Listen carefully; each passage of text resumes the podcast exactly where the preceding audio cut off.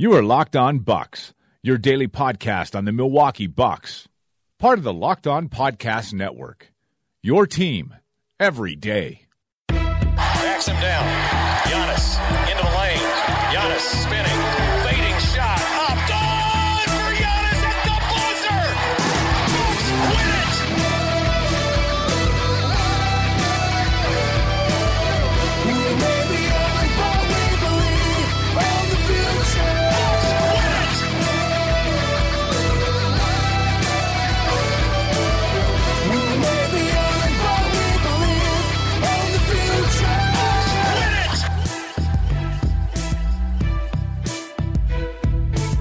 Welcome to Locked On Bucks. I'm Eric Nehm, Milwaukee Bucks reporter at ESPN Milwaukee. Also, the Milwaukee Bucks reporter at ESPN Florence, which is pretty close to uh, to Michigan, which I had no idea Florence was a place that existed. Um, but it's up on the up near the, the up up near the UP, uh, right around the state line. Uh, shout out to Mark, who's repping Locked On Bucks all the way up there. Um, hopefully it's warm. I don't know. Uh, it's pretty far up there. I don't, I'm trying to figure out how long it would even take me to get up there. I don't do nearly enough appearances at our uh, affiliate up there in ESPN Florence, but um, I guess that just means I'm lazy and I need to get up there a little bit more often. A lot of, lot of Bucks talk at the ESPN Florence affiliate. Oh, that's that's about it. Um, so, thank you, Mark. Thanks for the suggestion. Keep sending in small towns. I, honestly, Frank, I, I was kind of thinking about this. I feel like I'm trying to figure out what grade we did like Wisconsin geography in school. I think it was like sixth grade, somewhere in mi- in the middle school area.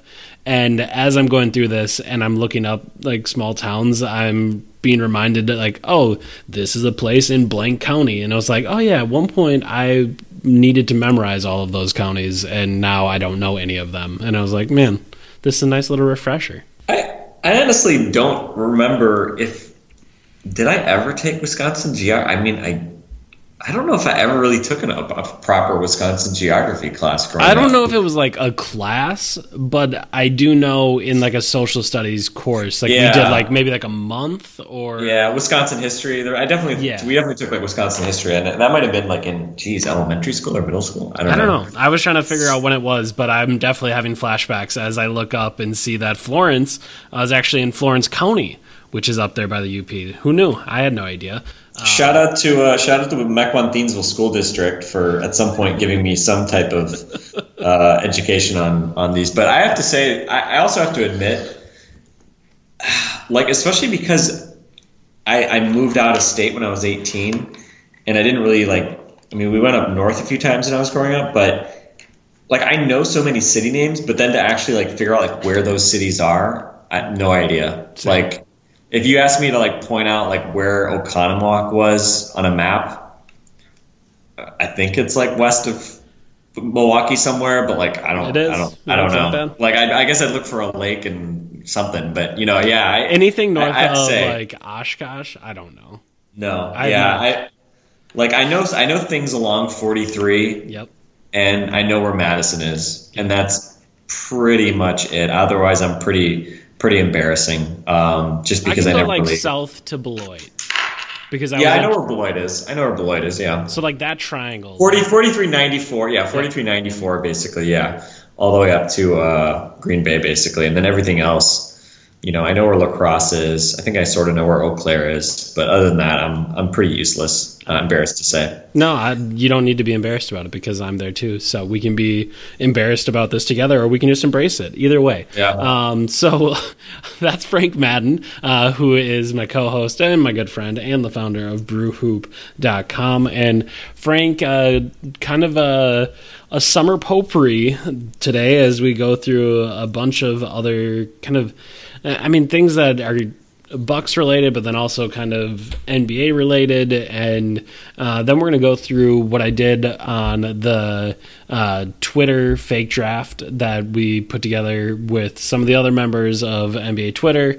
Um, that's Sagar Trika at Blazers by Sagar, B L A Z E R S B Y S A G A R, put together for everyone. Um, he was the commissioner and then got a bunch of other people. And I made some trades in it, and I think it's interesting off-season conversation because I, I think it those moves will kind of help uh, prime us for what to expect this offseason and what like the bucks can actually do um, and maybe what the bucks should be looking for. So we'll do that in the second half but uh, first a kind of wrap around of all the different news that happened. Uh, the first one Joe Prunty got hired today, a new job for Joe Prunty. He is not going to be head coach. He will be the assistant coach in Phoenix uh, for Igor Kokoskov. Kokoskov? Kokoskov? Kokoskov? I'm still not 100% sure on that one. I should learn it at some point, but now's not the time.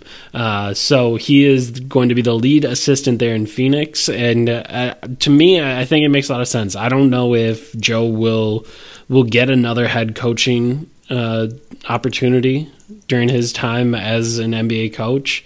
Uh, maybe he will. And again, I think he could kind of always use this this time in Milwaukee. I mean, they did go to the playoffs.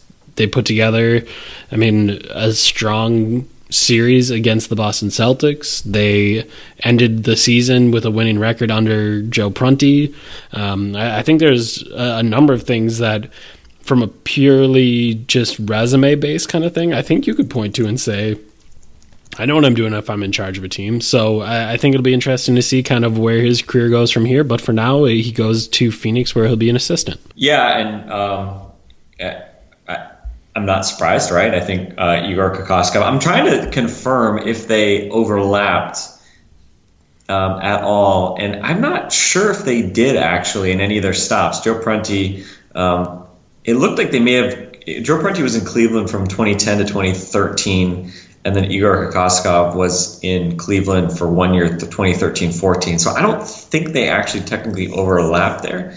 Um, I could be wrong. Someone may correct me if uh, if I missed a, uh, a window there. But um, but yeah, I mean, obviously the coaching fraternity is uh, you know uh, doesn't necessarily only include people who, who work together, and, and both Joe Prunty and uh, Igor uh, did have long assist long careers as assistants. Um, Igor starting in 2000 uh, with the Clippers um, and pretty much continuously thereafter um, in the NBA, whereas uh, Joe from 2002 on with the Spurs. So both guys have been kind of lifelong assistants. And um, obviously, if you're a new head coach, it makes sense that you want a guy who has a bit more experience. So, you know, good luck to Joe. I, I think Gary Woelfel's claims that Joe Prunty would have gotten one of these head coaching jobs, uh, I still do not believe. And uh, again, I, I don't think that Joe Prunty was held hostage by the Milwaukee Bucks. Uh, and I wish him the best, though. Um, and I'm not surprised he has not interviewed for the Detroit job or what's the? Uh, is there any? Are there any other open jobs right now in, in the league? Because Orlando is now filled with Steve Clifford. Toronto. Toronto's yeah. Toronto. By the way, so okay, I, I wanted to talk more about the Detroit job because you know, after the Bucks, just obviously laughable hirings previously. It's nice to be able to kick kick dirt on another franchise for a change. Yeah, um, we're the dirt kickers now. We're kicking dirt. Um, and so again, Detroit got rid of Stan Van Gundy, who was their president of basketball operations and their coach. That is correct. A few a few days, like what, end of last week, they got rid of Jeff Bowers, who was the the GM, but you know he wasn't the head of basketball operations because he was basically you know basically the day to day guy working for Stan Van Gundy. But took them like a few weeks before they finally got rid of Jeff Bowers. They obviously have neither a coach nor a GM, but they've brought in this like three headed monster of like washed up dudes who were once in the NBA and like years ago, but nobody would hire for a GM job in theory, which is what Ed Stefanski, Bernie Bickerstaff, and Jim Lynam. and now those guys are trying to hire a coach before they get a GM. Like what? What? Like, I mean, what a weird. it's so weird. I don't understand it at all. And I don't. I the the thing that makes me like that seems even crazier is that it doesn't seem like people are like wildly like calling them out for this. But maybe that's just because like nobody cares about the Detroit Pistons anymore, I guess, because they're like just not that interesting of a roster. But um, just so strange. Like, why wouldn't you hire somebody to lead your basketball operations and have that go guy go hire your coach rather than go hire a coach and then you like hope that you hire somebody to actually do the day-to-day front office stuff and you hope that that person is cool with the coach like i i don't know just so bizarre and if if that wasn't bizarre enough they've had like dwane casey hey that would be a good hire for them right Yeah. but then also Jason Kidd, come on down. I mean, literally, like the Pistons are just like their Pistons are just trying to get me to like laugh at them right now. And I, I mean, if they hire like Casey, then that'll be kind of snatching something respectable from the jaws of something hilariously terrible. But um, I, yeah, I just I don't know the Detroit Pistons, WTF, and the the Toronto Raptors also a little bit WTF because I mean, wasn't the whole thesis like, oh, Masai wasn't going to fire Dwane Casey without a plan? Okay, It's a slow moving What's- plan if it's a plan. what's what's Masai's plan? Was he gonna? I mean, is he gonna finally like? I mean, I, have have we even heard much news in the last week or two? I don't know. It just seems like they kind of there was a talk about them potentially promoting Nick Nurse or Jerry Stackhouse or going for Mike Budenholzer, and then when obviously Budenholzer comes to Milwaukee, then kind of I don't know crickets from Toronto. Am I missing something here? What what the hell's going on, Eric? Why are why is the rest of the league like doing stupid things?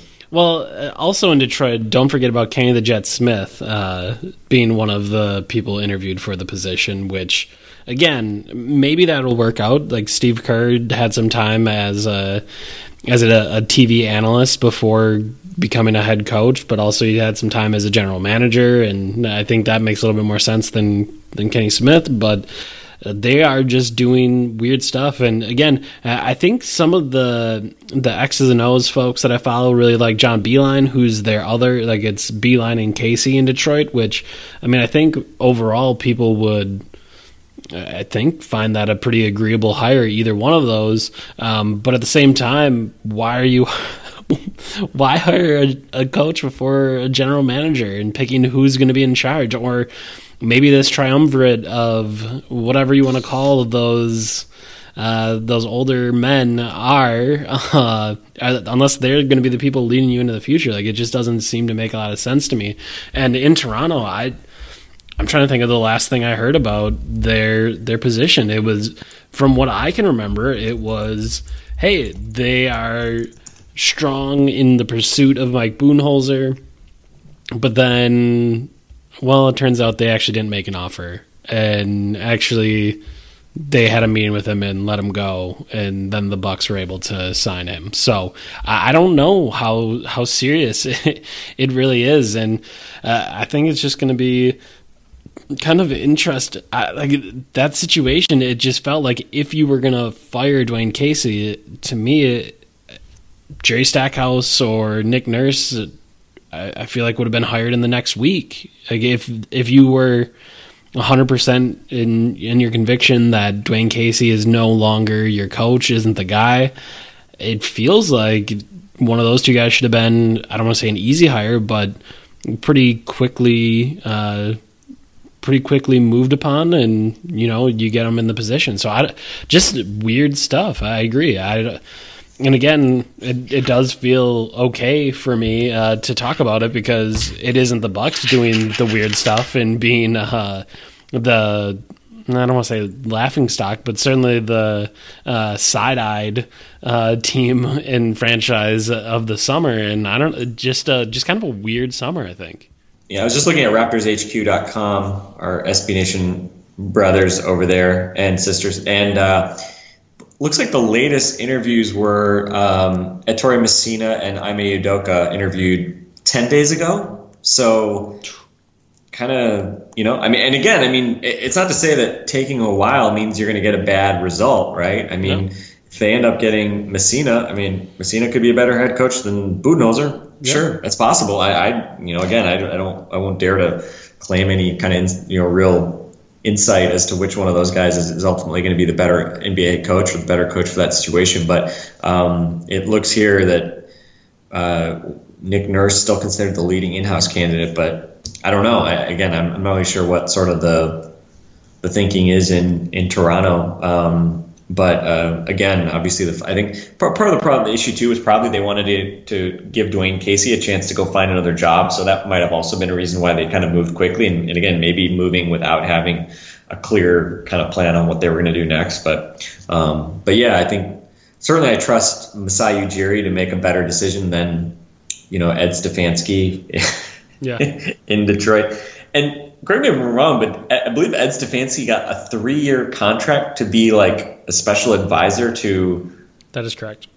Tom Gores or you know ownership or whatever, um, which is just so strange. I mean, granted, the Bucks have had Rod Thorn just sort of hanging around doing whatever it is Rod Thorn does, and um, again, I I think that's just an example of the Bucks having too many cooks in the kitchen. But um, you know, so uh, I'm not going to sit here and act like the Bucks are immune to that. Um, but uh, to start with that, just uh, just seems really weird in Detroit. I I don't know what Detroit is doing. Maybe they get to a good result, but um, yeah, just very very strange what's happening in Detroit. Anyway, I've distracted from uh, from maybe more direct Bucks related things, but uh, yeah, I at least have made to feel a little bit better about the Detroit Pistons. And also just look at their roster. That also makes me feel better. Because let's be honest, like this is their team basically, right? Like Has to be. Drummond, Drummond, Reggie Jackson, and Blake Griffin. Like, all right, man, they could make they could make the playoffs, but I don't know how much further.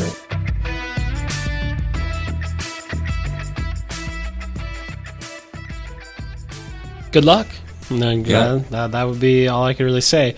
Um, up next, the Atlanta Hawks hired Greg Foster as an assistant coach. You may remember him as the Bucks assistant, and you also may remember him from his halftime interviews where he said, You got it. and he's got a new job in Atlanta. So again, just some kind of connected to the Bucks news, um, but not huge stuff there. Um, the other thing uh, at in the middle end of last week, uh, the Atlanta Journal Constitution, Chris Vivlamore reported that Charles Lee uh, has signed on to become an assistant in Milwaukee. Um, so that is the first of the assistants, and again, we're still waiting on hearing the the whole staff. But as we talked about last week, I can't. Did we talk about it? Or maybe I just talked about it. Um, Lee was one of the two coaches seen in Milwaukee um, when Mike Budenholzer threw out the first pitch at the Brewers game uh, on the same day that his introductory press conference occurred. Uh, so Lee was there, and then also shooting coach Ben Sullivan was there.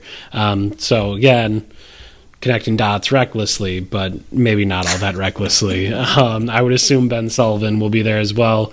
Um, and then, you know, you just have to figure out. Uh, uh, Darvin Ham was his lead assistant. You'd assume that he makes a trip, and then uh, Taylor Jenkins was the other assistant uh, that you know could possibly be coming to Milwaukee as well. So we'll have to see exactly uh, where all of those all of those folks land, and if they do land in Milwaukee, I think it it seems safe to to assume that they will. But I would assume there's probably one or two other people on that staff, and uh, we'll have to see if it's new people or if um, I mean like Vin Baker ended up being an assistant coach here by the end of his time, uh, or by the end of this season, and then obviously Sean Sweeney was still around.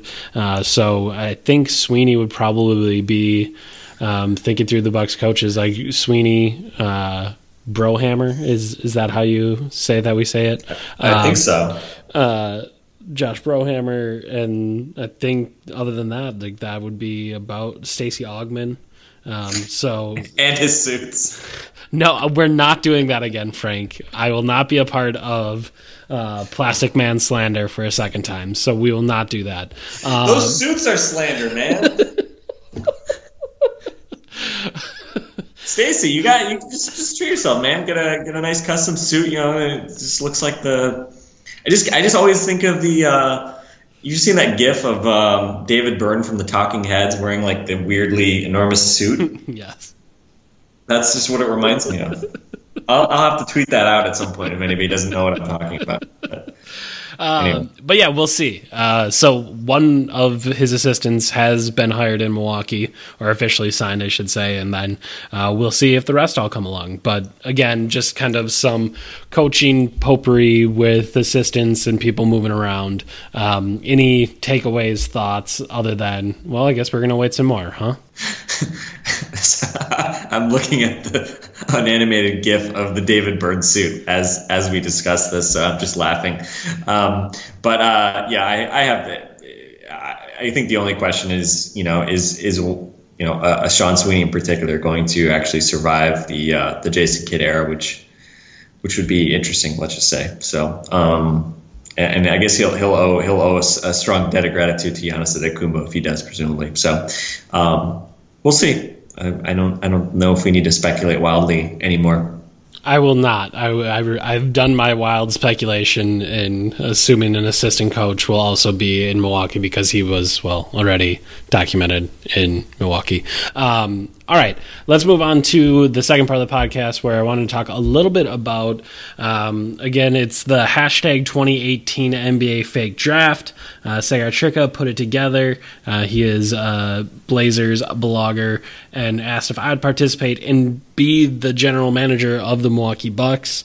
Um, so, uh, you know, a, a, big responsibility for me, even if it's a fake responsibility, one that I took very seriously. And you may know that the Milwaukee Bucks don't really have a ton of a ton of wiggle room this summer. There's not a whole lot that that the Bucks can really do, and unfortunately for this exercise, I was handcuffed to an even further extent uh, because I was not allowed to do a sign and trade. So I could not do anything with Jabari Parker because I I couldn't say oh he was going to sign this or he was going to sign that, and then put together any deals with that because it would be unfair to assume that he would sign uh, with the Bucks. He would not take the qualifying offer. He would sign at a certain number like that just wouldn't be fair and also it would turn into a mess because then all 32 teams would be doing that. And oh no Melo would opt out. Yeah no he would uh, yeah I, I, think he'd opt out so I think we'll, we'll be fine. So um, and I will say this I think the exercise could have been everyone playing the game very realistically um, and everyone could have, you know, tried to act as though they believe the general manager that could act, or they could live out the wildest fantasies that they have with their team, and that's very much how it played out. Which again wasn't a huge surprise to me because in an exercise like this, like why wouldn't you try to do something fun and uh, you know kind of push everything to its the- theoretical limit? Uh, so it ended up being just a, a crazy trade centric exercise with everyone moving everything all over the place and a huge trade after huge trade, which shouldn't be much of a surprise if you think about the way uh, bloggers write about things and that we recklessly speculate on this podcast. Um, I didn't think it was much of a surprise. So I will, uh, you know, we'll kind of go through this. And I made three moves and I will kind of. You shot your shot. You shot your shot, my friend. I did. Um, so I will. Uh, I'll kind of break down all of those. Uh, all those moves. So the first one, and I guess what I'll do is I'll lay it out for you, Frank, and then you can kind of think about it. So thinking about this, I'm in charge of the Bucks on draft night, so that means I have the 17th pick, and that is it. Um, I, I, can make any moves with my roster for anything else, and picks could be included or not be included. Um, I was just in charge of the Bucks roster on draft night, so um, you can think about everyone else and kind of how they did that. And I'm sure we'll put an article out at some point um, about kind of the exercise. So the first move that I made before making a pick at number 17, it was. the 20th trade of the exercise uh, that happened sometime around the eighth pick of the draft. Um, I traded Eric Bledsoe, Tony Snell, Matthew Dellavedova, and number 17 to the Charlotte Hornets for Kemba Walker, Nicola Batum, and Frank Kaminsky. Frank, your immediate reaction to my trade.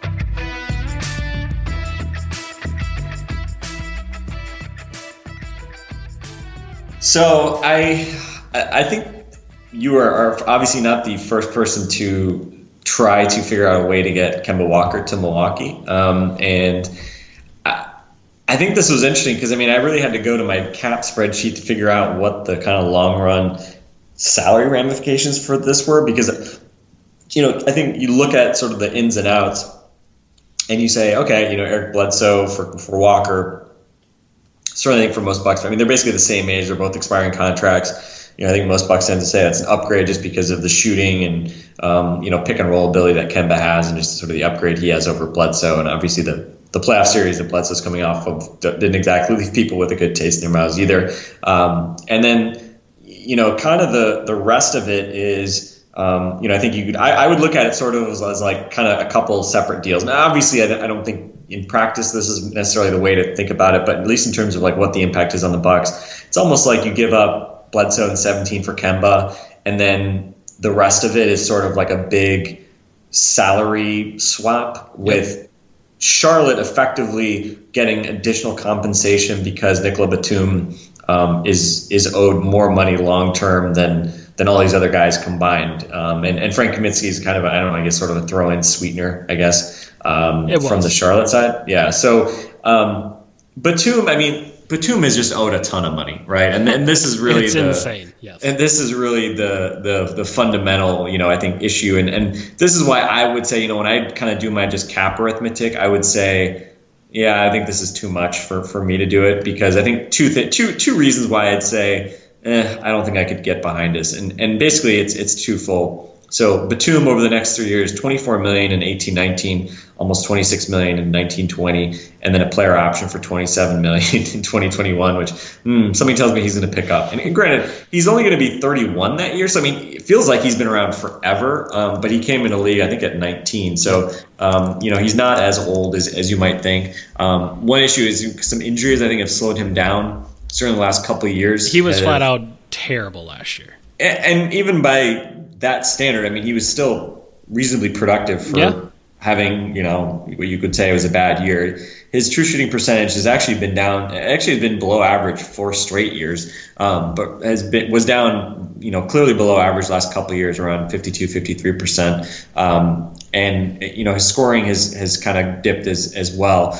But again, he's kind of a weird player because he obviously brings some defensive versatility. And you look at him and his, you know, just like his statistical profile, and he's just interesting because, you know, he's, you don't think of him as like a great passer, but I mean, in each of his three seasons in Charlotte, he's averaged between five and six assists per game. Yeah. Um, last year was the first year in a couple years that he was below six rebounds a game. He averaged only 4.8. Um, but, you know, he's a guy who, you know, I've always sort of thought of as like a shooter, as a guy who could shoot off the catch. And oftentimes I feel like, especially against the Bucks, it just seemed like he would hit shots that were like yep. not, not easy shots. But then you look at his, his shooting in the last three years in Charlotte, 33.3, 33.6% last year, 33.3% the year before, 34.8% the year before that. And so he really has not shot well those three years in Charlotte.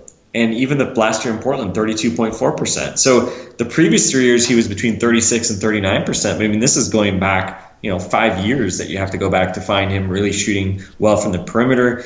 And he's also been a guy who has you know not shot a ton of free throws, has not shot a great percentage overall, and again a lot of that's because he does take a lot of threes. So he's not you know really really inefficient, but um, certainly from a scoring perspective, he does leave something to be desired. And you know again like he he's kind of become a guy that you worry like man is he kind of falling off a cliff as he reaches as he gets closer to his 30th birthday he'll turn 30 in december of next season so it's a big risk to take on that kind of long term salary. And you, you look at the possibility that in the 1920 season, um, again, let's just, you know, and here's the other thing. Okay, Kemba's a, Kemba's an expiring contract. You know, if Kemba walks, it's I mean it's a complete disaster, right? That's the big Correct. that's to me the, the, biggest the biggest risk of all this. So if you make this trade under the assumption that you know Kemba is going to be interested in wanting to resign, then I mean, I think that's a kind of a starting point, which obviously you as a fake GM can't, can't do. Oh, I got no, I got that assurance. No, I you got it. You got it. Okay, you got it. Okay, good. Um, is isn't uh isn't Jeff Schwartz his agent? I'm pretty sure he is. So you must have uh, dialed up. Uh, you, you, you must have sent a text to to J Kidd uh, for Jeff Schwartz's number, and then you got Jeff Schwartz to, to say that that for our for your fake fake little draft, uh, you do it. But um, but yeah. Anyway, so hypothetically though, 1920 season, let's just think through what some of these numbers might be. So Giannis, 26 million, right? Underpaid. Kemba, we were talking about this before the pod. What is Kemba going to make? His max is going to be over 30. Is he going to make 30 million a year? 25 million? I mean, let's. it's got to be somewhere between there, right? Yeah. Let's so let's say let's say 30 million. Let's say he gets a 30 million dollar contract per year. Again, he's going to be, you know, uh, I think 30 that season. So I mean, he's not a spring chicken either. Um, so that puts you at 56 million just between Giannis and Kemba. Khris Middleton is going to be a, f- a free agent that summer. You'll have bird rights on him, but I mean, even if you charitably get him for 20 million a year, which again might be charitable, um, that puts you at you know let's say 76 million for for three players, and we haven't even gotten to Batum, who puts you with that 25, 26 million dollar salary, um, puts you over 100 for just those four guys. And again, luxury tax probably in the ballpark of I think I've seen like 131 million or something that year. But you know, basically you've got four guys making over 100 million, and you know, you still have John Henson as an expiring salary that year, around 10 million. Um, you know, you still have, um, let's see, Thon Maker is in the last year of his rookie deal at 3.6, and you'd have to figure out what you were going to do with Malcolm Brogdon as well. So, you know, again, like it becomes really tight to construct, I think, a full roster uh, under the luxury tax that year. And you know, it's it's difficult, right? I mean, it, Batum is sort of the tax that you have to eat to make this deal work. And you do ship out over 20 million a year in salary for Tony Snell and Matthew Dellavedova. So, you know, I mean, that's, I guess you could say that that's, that's not a, that, that makes it a little bit more palatable. But again, like how much more are you, you know, are you willing to pay an extra 5 million a year to get one Nicola Batum rather than a Tony Snell and a Matthew Dellavedova who, I don't know. I mean, is is that a is that a like like if you were offered Nicola Batum for for Tony Snell and Matthew Dellavedova, like no, I wouldn't take I wouldn't million that. years. No. I wouldn't take that trade, right? Just because if nothing else, because you know Snell has a player option in 2021 when uh, Batum does, but uh, Delly is expiring the year previous. So just from a total kind of, or sorry, Delly's two years previous, right? He's uh, he's going to be expiring. Um, no, no, I'm no, sorry, not next yeah. year. Two years, yeah, 1920. Sorry, sorry, sorry. I was just I had erased some stuff here so I could just see how the stuff added up. But uh, but yeah, so it's basically like one of these things where you're really rolling the dice on that sort of Giannis, Middleton, Kemba, and I guess I'd say Batum just because he's making a ton of money. Um, but like that core, you could still throw, throw Thon in there as well. Henson would still be around. Um, you might be able to keep Brogdon as well. Uh, oh, again, I'm keeping Brogdon. We're going to the tax. Okay, so again, I mean, you could win a ton of games probably with that group, but I mean, this is sort of the hard part of being of like thinking about what what do the Bucks look like over these next few years, right? Because yep.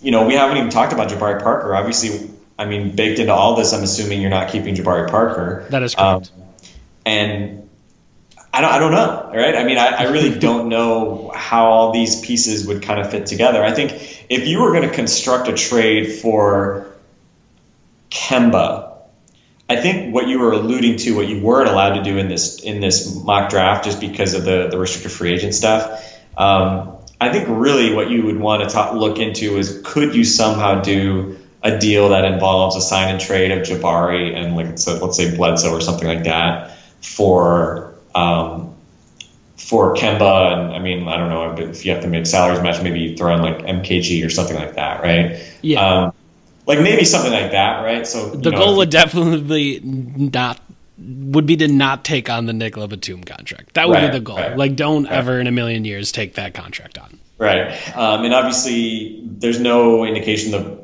Hornets are desperate to trade Kemba at this point. Um, but who knows what the Hornets are willing to do, right? I mean, they just brought in James Borrego as their head coach. Where they sort of are headed is, is kind of unclear. They have just sort of a weird roster that you know is solid, but obviously does have a pretty defined ceiling. You'd say at this point. So, um, so yeah, it's it's a weird uh, it's a weird it's a weird trade to look at. And and again, I would say no, just because I think it does sort of just kind of because that Batum trade just kind of locks you in a little bit much. But by the same token.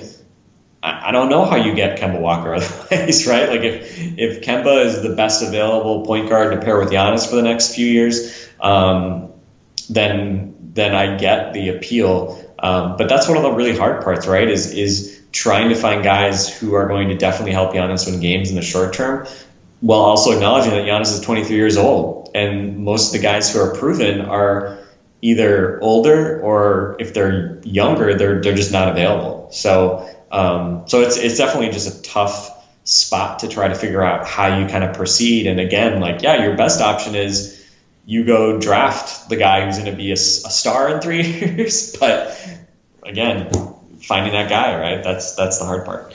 Yeah, for me, uh, essentially how I approached this exercise was I wanted to unlock Giannis as the roll man without giving up Khris Middleton, which is, uh, I will tell you, quite difficult.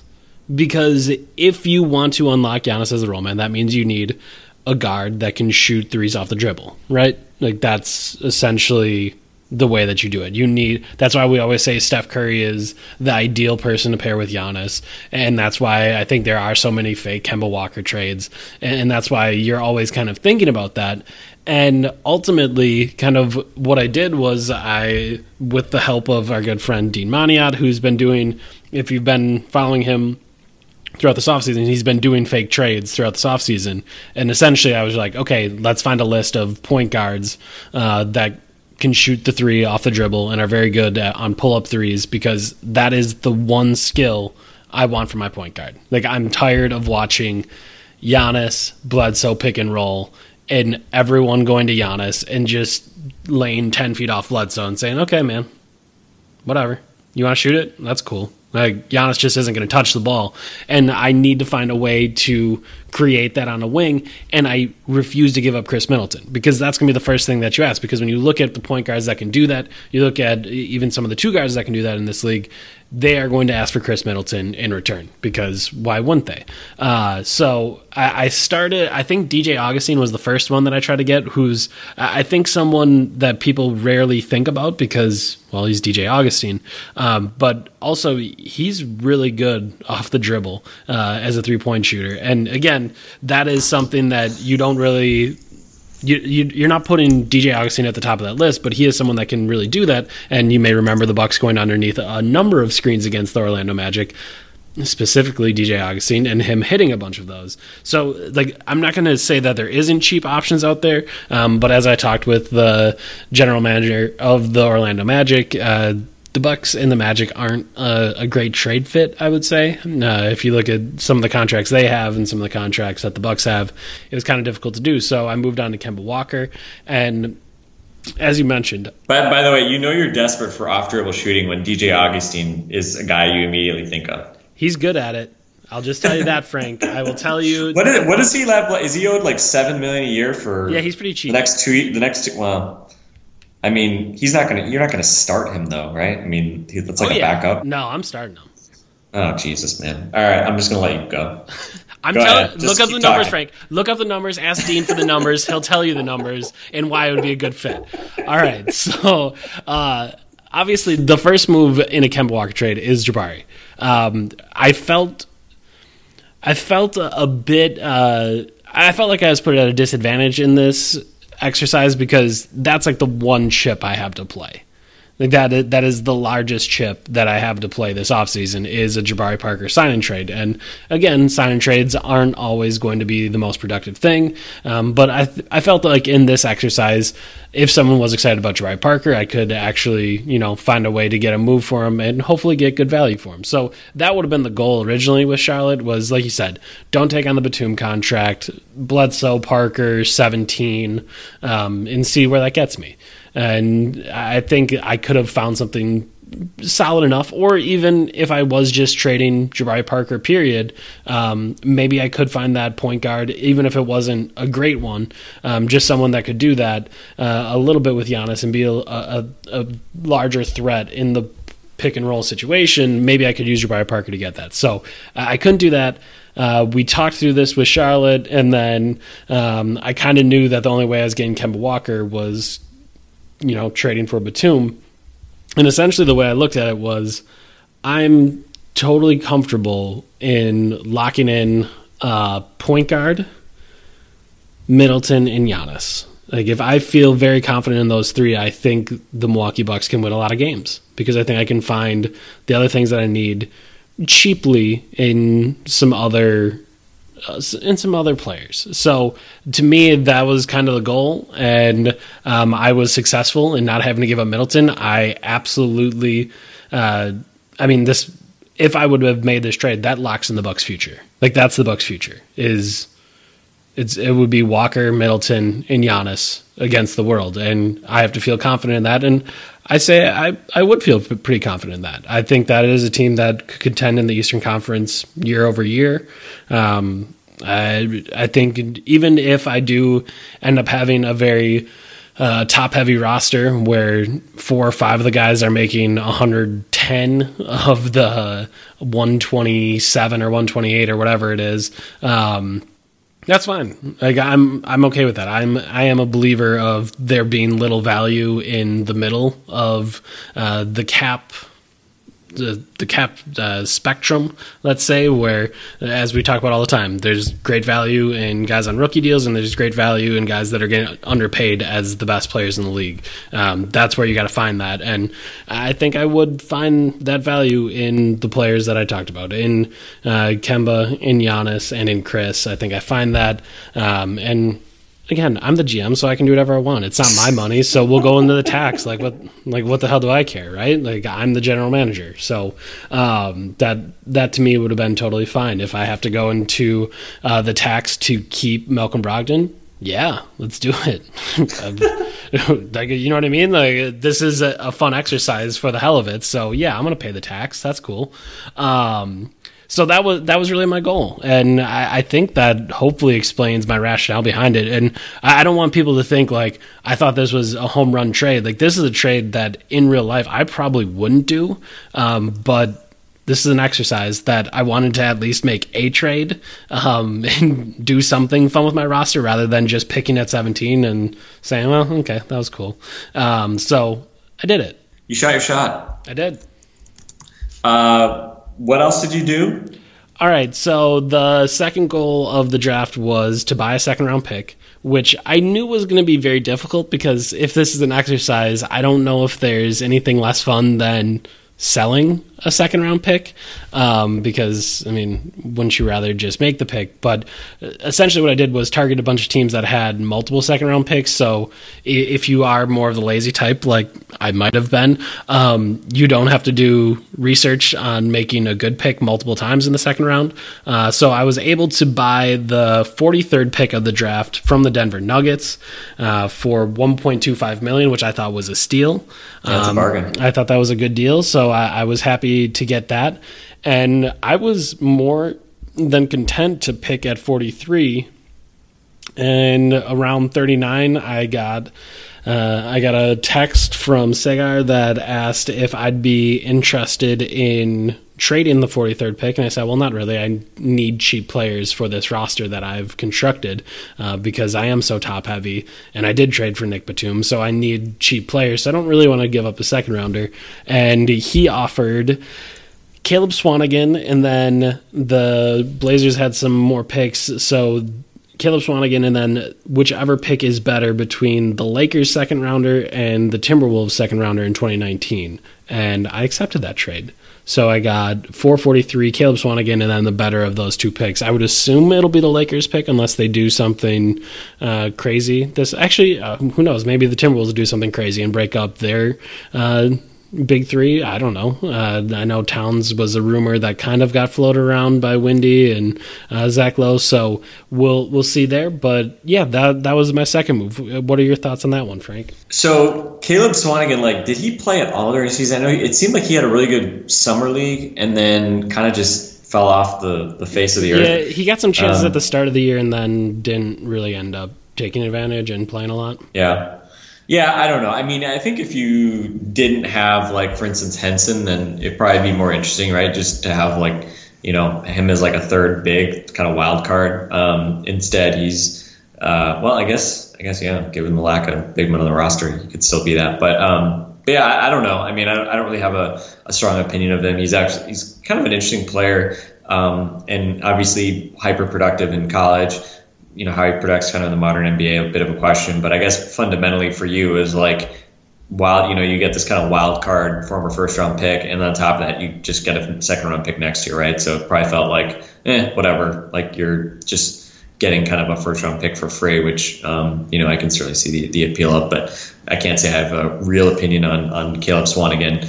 Um, I'm, I'm still struggling with not having a real opinion of, of DJ Wilson. Actually, that's not true. I have a real opinion of DJ Wilson, but Uh, yeah. I, I wish I didn't. Let's say that. Yeah, and to me that was what I thought was interesting. Like I'm essentially like you said, for a second round pick, I'm buying the 26th pick of last year's draft. And, well, the 17th pick of last year's draft wasn't particularly good or exciting to anyone for a second round pick. So I can understand why that might not be super exciting. But um, with Swanigan, I thought, you know, I think he has a little bit of passing ability. Uh, I always, uh, and you guys all hear me talk about that decision making spot where, uh, you know, you run a pick and roll and then you're in the middle of the floor, you have the four and three, and you have to be able to make a pass. And I think he showed some of that ability. Uh, obviously, concerns about his size, and you know he was a like a 300 plus pound dude, and now he's slimmed down, but now he's six eight. So is he a center? Is he a power forward? Like how does this work? He pretty much has to be a power forward, but is he quick enough to be a power forward? So there's concerns, but also.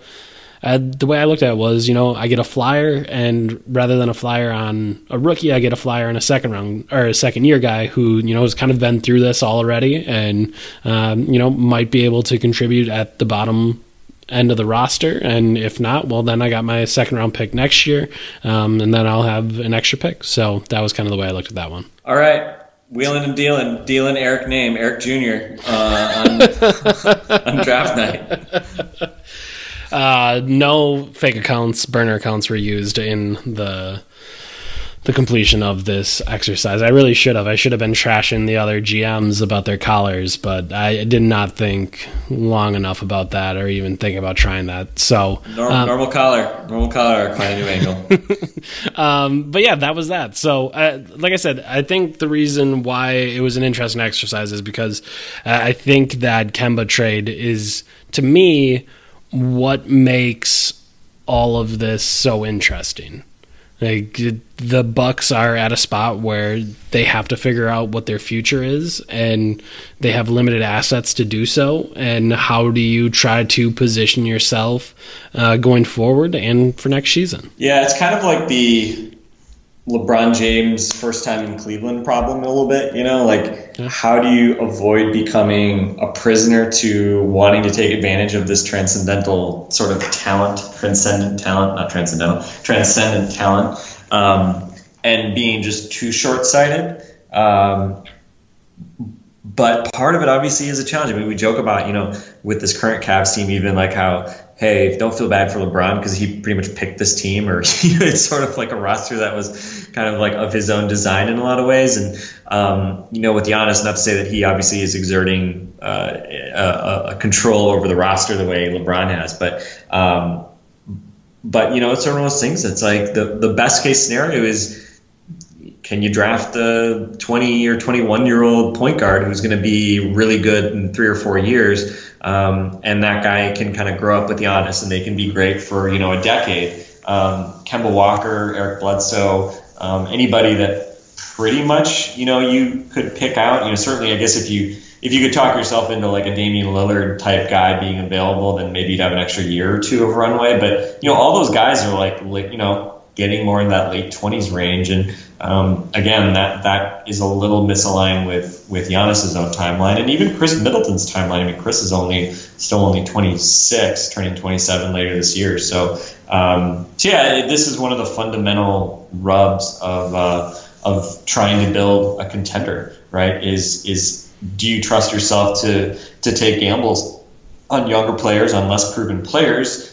Because maybe you don't have the money or you don't have the assets to go for the proven veterans like you know like the Kemba or you don't want to pay that nickel Batum tax. So um, it's it's tough because I think everybody wants to win in the short term. Giannis wants to win in the short term. You want to show Giannis you're committed, but how do you not kind of fall victim to overplaying your hand? How do you not fall victim to being too short sighted? Which obviously you know, especially when we're talking about guys who are on expiring contracts that's obviously you know potentially a, a franchise. I don't want to say destroying, but you know it's a it's a major value destroying potential type move if if you were to trade for a guy, give up assets, and then have the guy leave in a year. Yeah, no, it's it's really tough, and I mean, I think, or or if you sign him for 120 million and he ends up, you know, aging poorly, right? Like maybe maybe the guy walking is a better scenario than that, but that's that's tough. Yeah, no, it's really difficult, and I mean, I think you kind of saw it. I think the the Pelicans went through it, you know, a year or two before the Bucks did with Anthony Davis, and how do you try to manage those assets? And then they swing a big move for uh, Demarcus Cousins, and then that doesn't work out because he tore his Achilles like uh, all these questions uh, just have huge implications going forward, and you have to figure out how to balance all those things. So uh, we'll see what the Bucks do this summer. But for tonight, that is going to be it for us. Um, actually, before we leave, uh, Giannis just tweeted that he tried a corn dog for the first time. Dot dot dot. Man, God bless America. Crying emoji. Crying emoji. Um, so, well, I mean, that's a great callback. If I'm being totally honest, like he he, underst- he understands the mythology of the smoothie tweet and goes with a corn dog. You know, good good on him. He he knows how to play the hits, and he's playing the hits. You know, it's uh, he knows his catalog, he knows his audience, and uh, you know he's he's shooting his own shot. I'd, I'd say it's probably a safer move than uh, going for Kemba Walker and, and Nikola Batum. It, it, probably is. All right, uh, for Frank Madden, I'm Eric Nehm. This has been Locked On Bucks. We'll talk to you guys tomorrow.